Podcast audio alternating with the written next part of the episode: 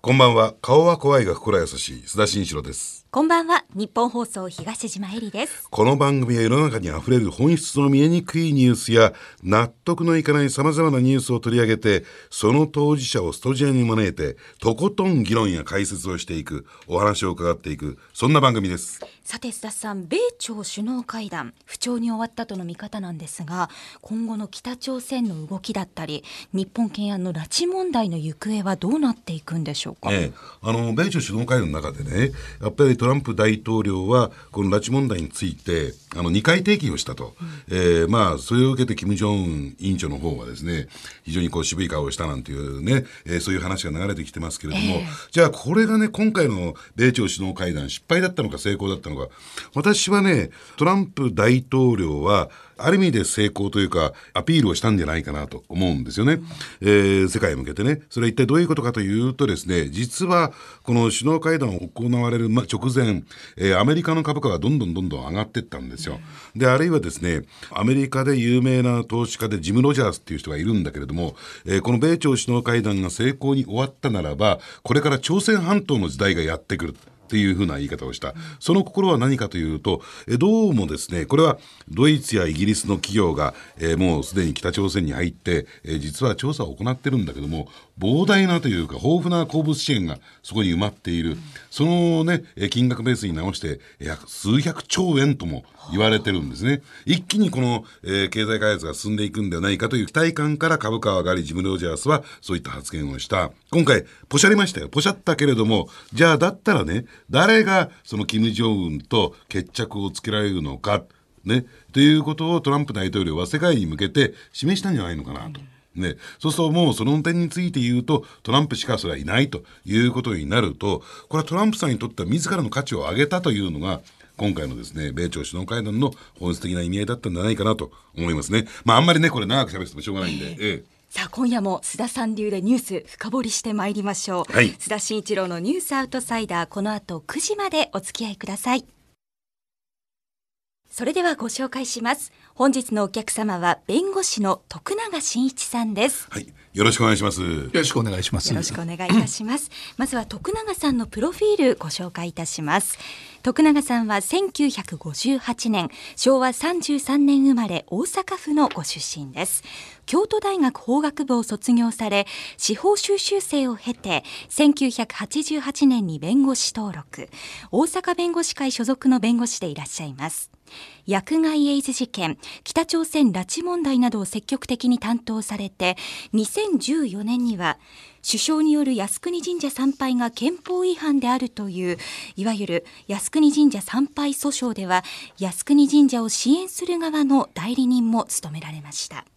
そうなんですね。ですから、いろいろと注目を集めている裁判、事件を、まあ、あの、扱ってきたということなんですけども、あの、まずちょっと伺いたいんですけどね、あの、安倍総理の靖国神社参拝が憲法違反だと。いうことで訴訟を起こされた、えー際のですね、法廷代理人ということなんですけれども、えーこれについてはですね、一体何が問題だったんですか？憲,、あの憲法違反だと。どの部分がという。これね、遡れば、ええ小泉さんが靖国神社に参拝された時のことを覚えておられますよね。はいはい。で、小泉さん参拝した後ですね、日本全国で7カ所の裁判所に、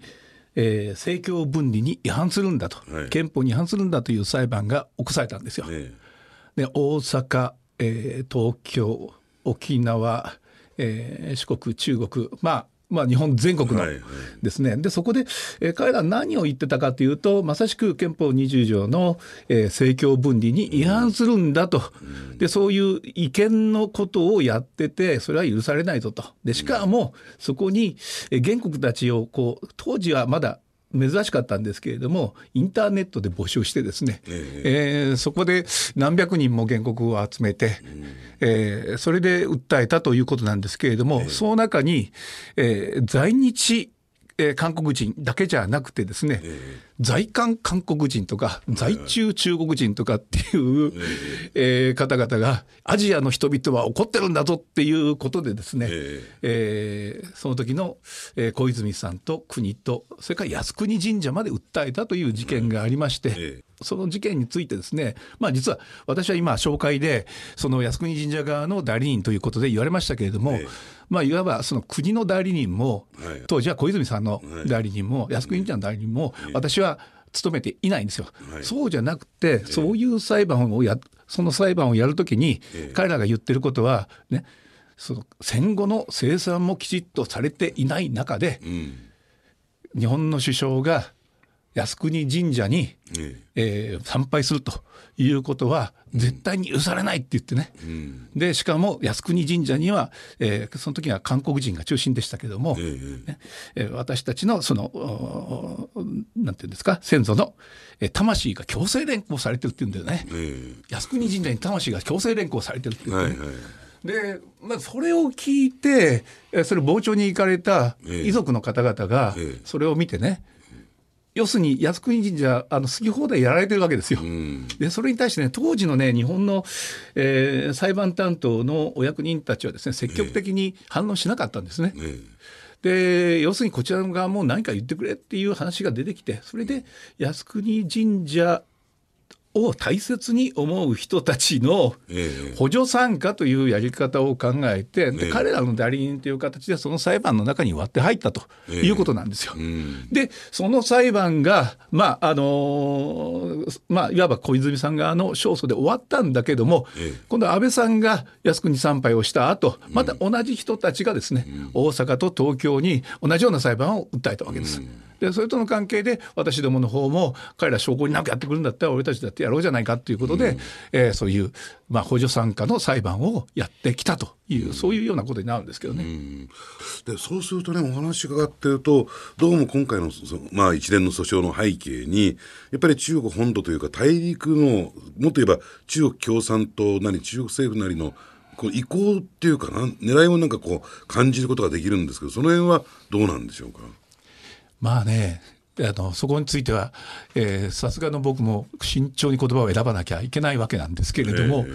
前面に出てるのは常に韓国の人たちなんですよね。ええそれから北朝鮮。はいでその背後にやはりその中国の影が見えるなというのがあってその辺が一番こうスキッと見えたのがこの台湾人訴訟なんですよ。はいはいはい。まさに、えーまさにねその公金数倍は日本にこの裁判との関係で、うん。えー若い人たちを引き連れてやってきたことがあったんですけれども、ええ。ーそこで大騒ぎをした後帰った時に台湾に帰るんじゃなくて北京に帰ってえ当時の江沢民と握手してるんですよね。だからねそういう状況の中でこういう問題が行われてて、そして日本のこの反靖国を標榜する、えーまあレッテル貼ると反日左翼という言葉をね、我々も使うことはあるんですけども、その人たちは自分たちがその知ってか知らずか、そういう政大きな国際政治の、おなんていうかな、波間にこう翻弄されてるってことを、えー自覚してるのかどうなのかわからないけどもそういう状態の中で生じているこの裁判なんだっていうね。うん今日のメインテーマでもあるんですけども、えー台湾人の日本兵、えー戦後保障請求訴訟という、えー訴訟が提起されていて、これはどうなんですか？あの、入り口のところでは、やっぱりあの、えー台湾人日本兵に関して、えー戦後賠償請求が、賠償、賠償が行われてないから、その保障を求めてという、えー裁判ですよね。もちろんそうですね。えでただあの大事なことはええその裁判はまだ起こしていない。あ、なるほど。今そのことを準備しているんだっていう話ですね。ええ。でそうするとねあの今日本というとあのなんですかそのいわゆる、えー徴用工の問題であるとかあるいは従軍慰安婦の問題であるとかということとでえー韓国とガチャガチャガチャやってるわけなんですけれども、はいはいはい。まあそれに、えー台湾の人たちも参戦してきたということそういう理解でいいわけですか？それは全く違うんあです。違うんですかこれは。でこの違うんだっていうところがこの裁判の一番大事なところなんですけれども、ええちょっと元から話してもいいですかね？どうぞ。どうぞ。ぜひね？お願いします。あのー沖縄にはね摩文仁の塔っていう、その慰霊をする、まあ、聖地みたいなところがあるんですよ、まあ、戦争の犠牲者に対してね。その中にね昔から韓国人の日っていうのはあったんです、韓国人のでその兵隊になって命を落とされた方々の日がでも台湾人の日がなかったんですよ、それが3年前にできました、台湾の塔と言います。はい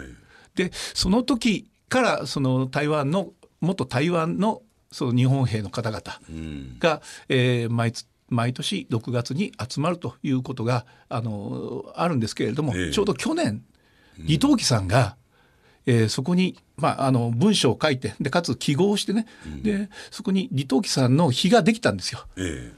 で、えーそれを機に、えーまあ、多くのその台湾の議員の方々とかも集まりましてねでええ私も、まあ、その縁があってそこに行かしてもらった時にですねその中の、えー元日本人の台湾日本兵っていうのかなその方々がおられたんです。ええ95、6ですよ皆さんね。えで要は日本自分たちはね日本人としてねあの戦争を戦ったと。うん。戦友たちは死んでいったしね。自分たちも少なくないね。人生を捧げていた。でそのことを自分たちはね恨みに思わないと、むしろ今まで日本人として日本兵として戦ったっていうことをね、自分のプライドとしてね誇りとして、えー生きてきたんだと、だから今でも自分たちは日本人なんだと、ところが戦争が終わっていつの間にか勝手にうん。日本の国籍がなくなってしまったと。でそれとともに元日本兵であれば受けられるはずの恩給だとか、あるいは亡くなった方に対する遺族年金だとか、ええ。そういった一切合切のことが突然なくなってしまったと。うん。これでいいのかってことを彼らに聞かれたんです。ね、自分たちは日本人日本のことは大好きだと、ええ。日本人大好きだと。えでも政府に対してねわだかまりがあるんだと。どうしてね自分たちはね日本兵として戦ったっていうことをねご苦労様という一言でねにねぎらってもらえないんだっていうことに対してね。これはね自分たちはもう9 5 6だけどもねうん日本人として死にたいんだと、っんて言われてね。でこの問題その戦後保障って言われる中の中でその彼らが日本兵として戦ったことに対する日本政府が約束していた給付これが未だになされていないという問題について取り上げざるを得ないなというふうに思ってたんですがええこれは過去にもそういう裁判があったことあったんですよ。ご存知ですかね？中村照夫さんっていう名前は聞いたことないですかね？えいやちょっとないです。ないですか、え実は小野田さんが、えールバング島からフィリピンのルバング島から生還したんですよね。発見されてね、ええ。それで最後の日本兵ということで言われたけれども、実はこの8ヶ月後に同じフィリピンのモロタイ島でですねええ日本兵が潜伏していたんだということが分かったんですよ。その方が元この高砂族の高砂義勇隊からあ志願して来られたこの中村照夫さん。でその方のことについては報道が非常に小さかったっていうことをね、僕は今でもやっぱり覚えてます。でその頃はなぜなのかはよく分かんなかったけども、ええ。まあ要するにその時はもうまさに日中あその日中友好、えー条約ができてね。まあ、ええ。日中これからの未来はその日本と中華人民共和国とこの友好をいかに上がっていくかっていうことで。うん。で中国からしたらこの元台湾日本兵っていうのは非常に、えー煙たいことなんですよね。うん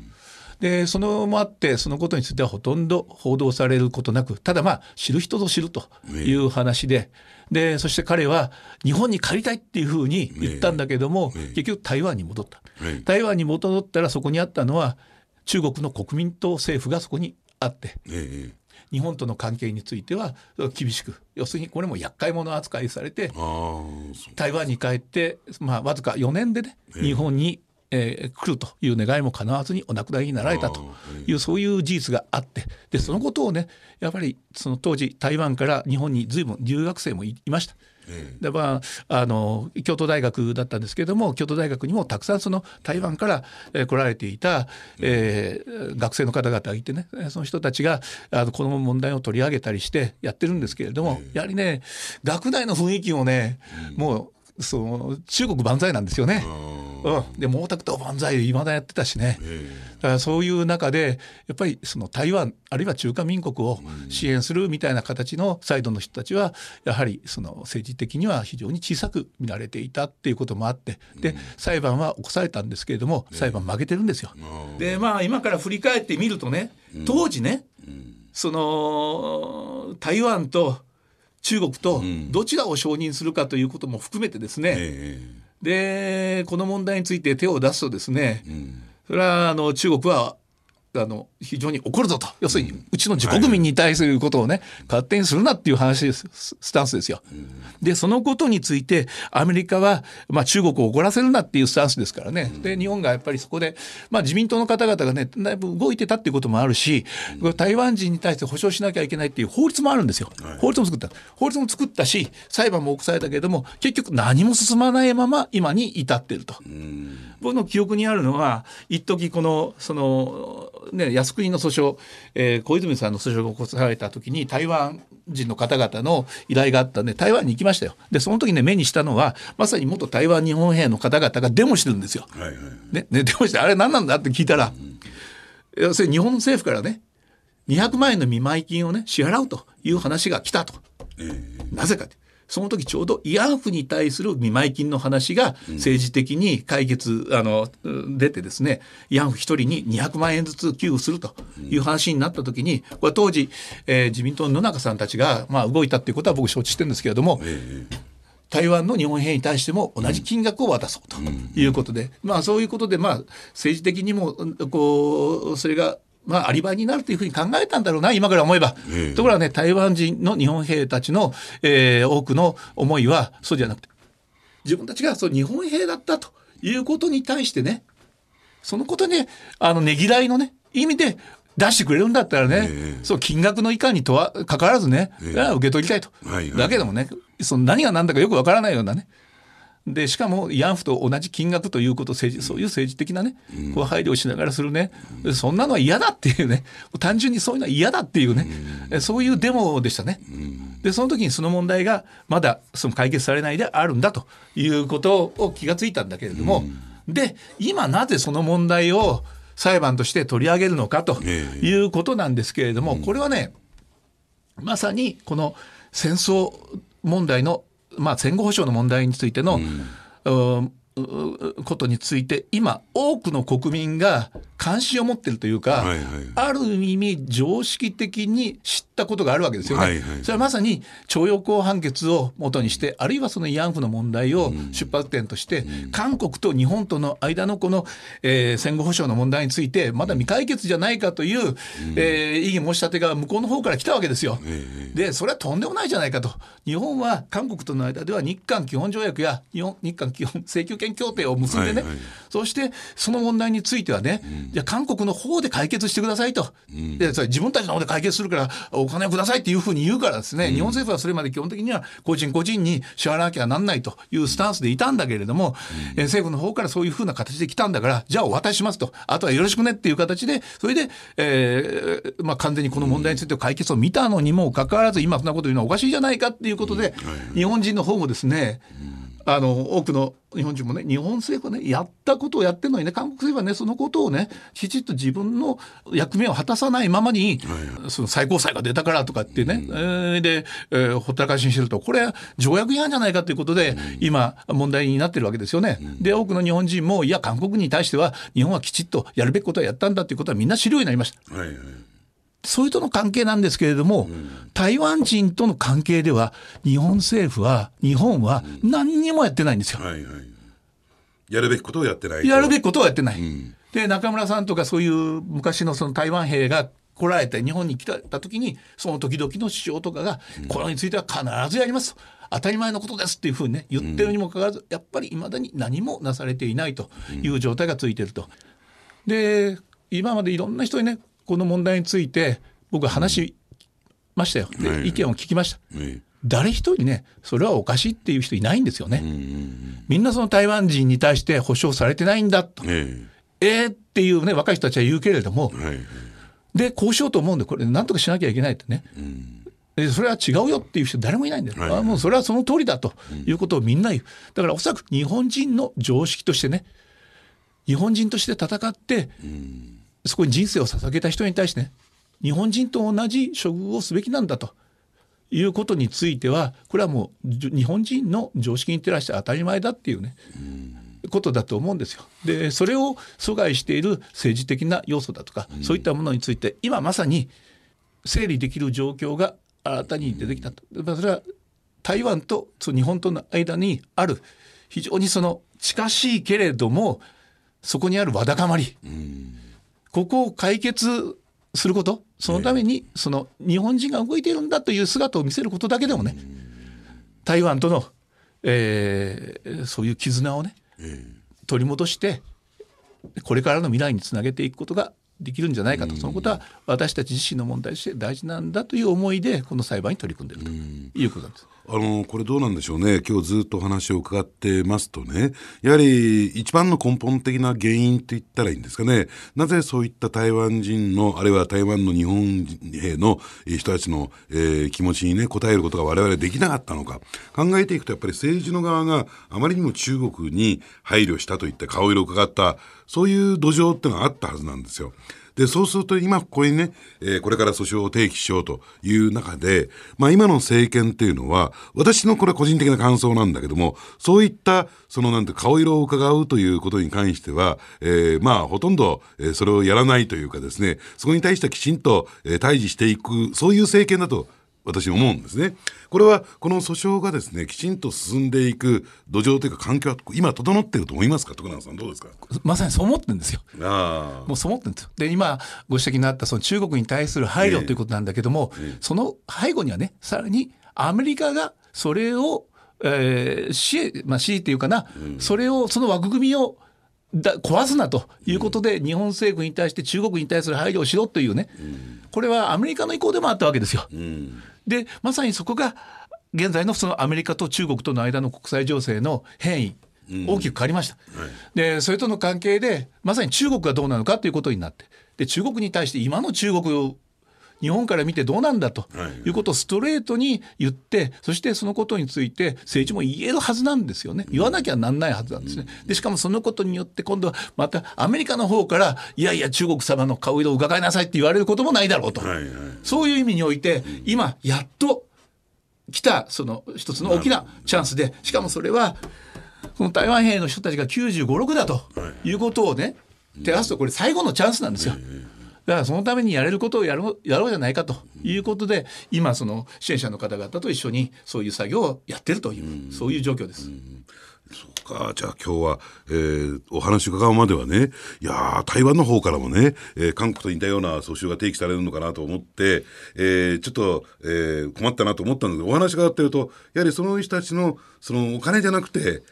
プライドって言ったらいいのかな？教授と言ったらいいんですかね？日本人として死にたいっていう気持ちだったから、えー、嬉しいじゃないですか、えー、それを取り戻す戦い訴訟だということなんですね、えー、もうその辺ぜ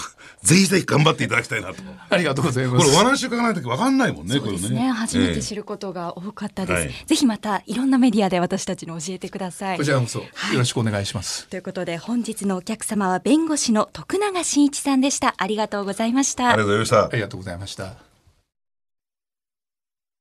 田さんエンディングのお時間です。東島さん、はい、あのー、最近つくづく思うようになったんだけども、うん、もう俺なんかさ58だよ、はい、世の中58年生きてきて知らないことってまだまだたくさんあるんだなってでしみじみ思ったんだけどどうその辺は？私の方がもっとそれも痛感しております。でも今日は、まあ、でも25年ぐらいしか生きてないんだろ どうせ。リスナーのつもりで今日聞かせていただいていました。しかしさ加えてさもう一つ言いたいのはさ、はい、なんで京都大学出身者ってあんな熱いの？どうしてもう少しこう冷静に喋ることできないわけ？今度出身大学見ながら選ぼうね。出演者をね。ね。熱が伝わってきましたね、はい、ということで今週のゲスト徳永真一さんでした。来週もどうぞお付き合いください。お相手は須田慎一郎と。日本放送東島えりでした